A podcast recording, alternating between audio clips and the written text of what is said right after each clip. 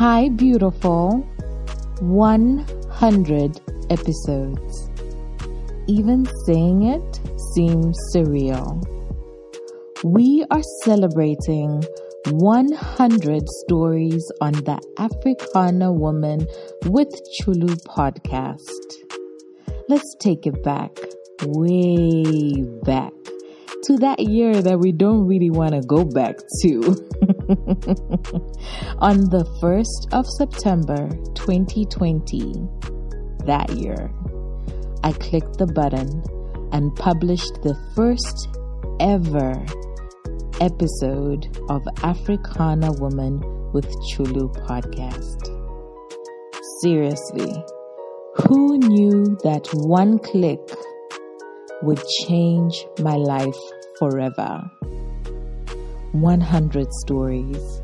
Good morning, beautiful. Africana Woman Visionaries. AWV Retreat. AWV Book Club. AWV marketing course, master classes, the connections, the friendships, the business partnerships that have been made.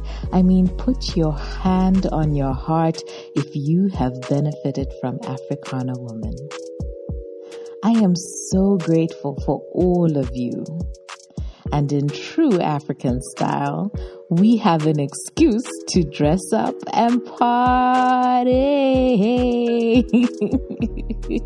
it shall be the party of the year.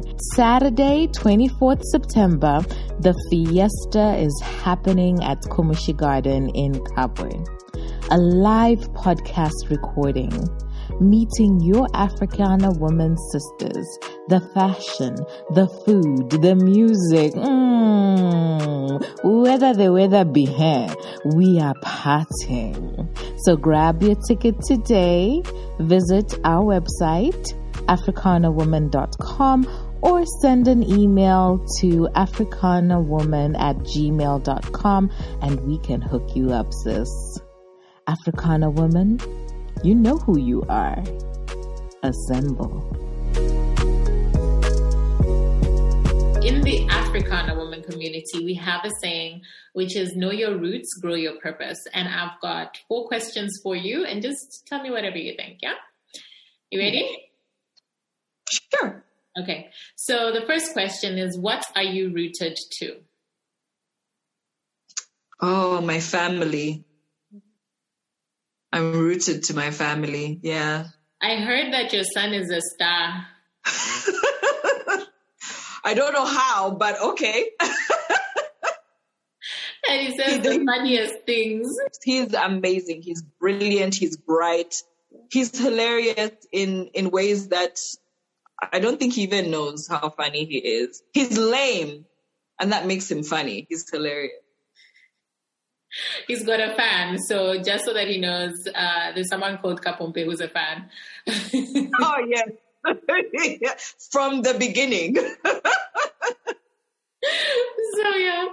So the next question: What are your favorite ways to nourish your mind, your body, and your soul? My favorite way um, to nourish my mind, my body, and my soul. So for my mind and my soul, I'm going to say the same thing. Spending time in the presence of my Jehovah. Um, God is a very big part of my life. Um, as a Christian, I've found that with the ups and the downs that I've experienced, um, He's a constant. And every time that I, I just switch off from the world, because external forces are usually what what takes me to my bad spaces. But once I just go back and I talk to my daddy and I just spend time with him and I just, just enjoy him, it always nourishes my mind and my soul. For my body, I love to just entertain and have fun with my family. I love to cook. So I love eating.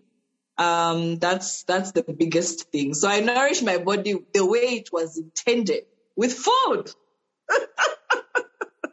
so yeah. I love it, love it, love it, love it. Okay, do you have a weakness that has now become a superpower? Yes. my weakness um, was thinking I could do it all.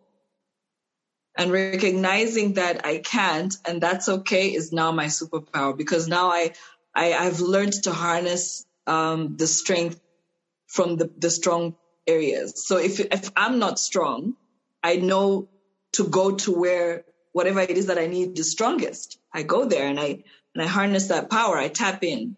Um, so I, I really have disconnected from thinking I'm on my own and I have to do this, I have to do that. So going to the sources of things that are strong. So it used to be a weakness, but now that i am awake to it, it's literally become my biggest strength. I love it. And finally, what do you know as a certainty? that God is good all the time. All the time. God is good. Oh yeah. goodness. Now, okay, this has been awesome. I mean, I've got like a hundred more questions, but obviously we have to come to an end.